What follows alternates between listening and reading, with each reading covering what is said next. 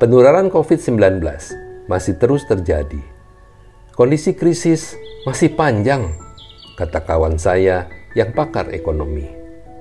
Pandemi ini membuat negara kita selain mengalami krisis kesehatan, yang lebih menakutkan adalah krisis ekonomi sebagai akibatnya.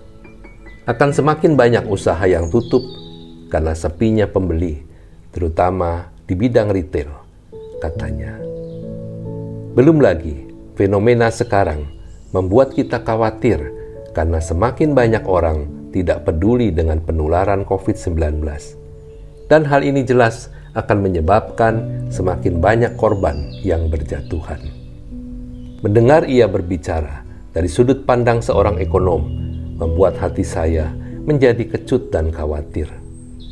Bagaimana dengan pekerjaan dan usahaku?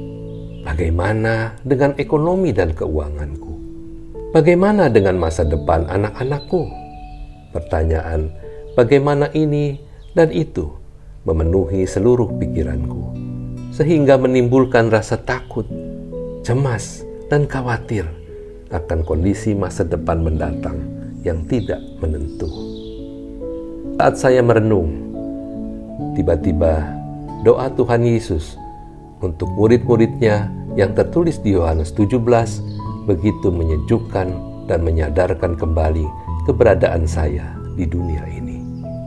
Dalam Yohanes 17 ayat 16, Yesus berkata, Mereka bukan dari dunia, sama seperti aku, bukan dari dunia.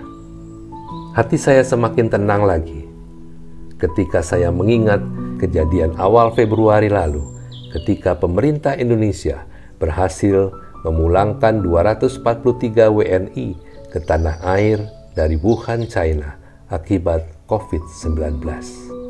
Karena penasaran, saya googling untuk mengetahui lebih jauh mengapa pemerintah Indonesia mau repot-repot melakukan semuanya ini. Begini alasannya. Proses evakuasi WNI yang berada di Wuhan menjadi kewajiban pemerintah RI karena hal ini sesuai dengan pembukaan Undang-Undang Dasar 1945 yang menyebutkan bahwa salah satu tujuan bernegara adalah melindungi segenap bangsa Indonesia dan seluruh tumpah darah Indonesia di mana pun mereka berada. Saudara, kalau pemerintah dunia saja memiliki kebijaksanaan kepada warga negaranya, terlebih kerajaan sorga pikirku ketika kita menerima kasih karunia keselamatan yang Allah berikan. Sesungguhnya kewarganegaraan kita telah diubahnya dari WNI menjadi WNS yang kepanjangannya adalah warga negara sorga. Bukankah Filipi 3 ayat 20 berkata, Karena kewargaan kita adalah di dalam sorga, dan dari situ juga kita menantikan Tuhan Yesus Kristus sebagai Juru Selamat. Ketika hal ini kita sadari, maka seharusnya tidak ada lagi rasa khawatir dan ketakutan kita atas situasi apa pun di dunia ini. Karena kita menyadari sekarang bahwa sorga bertanggung jawab terhadap keberadaan kita. Sebagai warga negara sorga, secara otomatis semua janji Tuhan yang berada dalam firman Tuhan sepenuhnya berlaku juga bagi diri kita.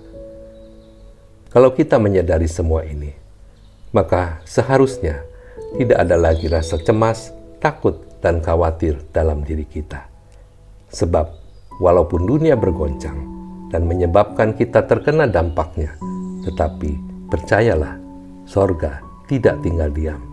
Pertolongannya tidak pernah akan terlambat.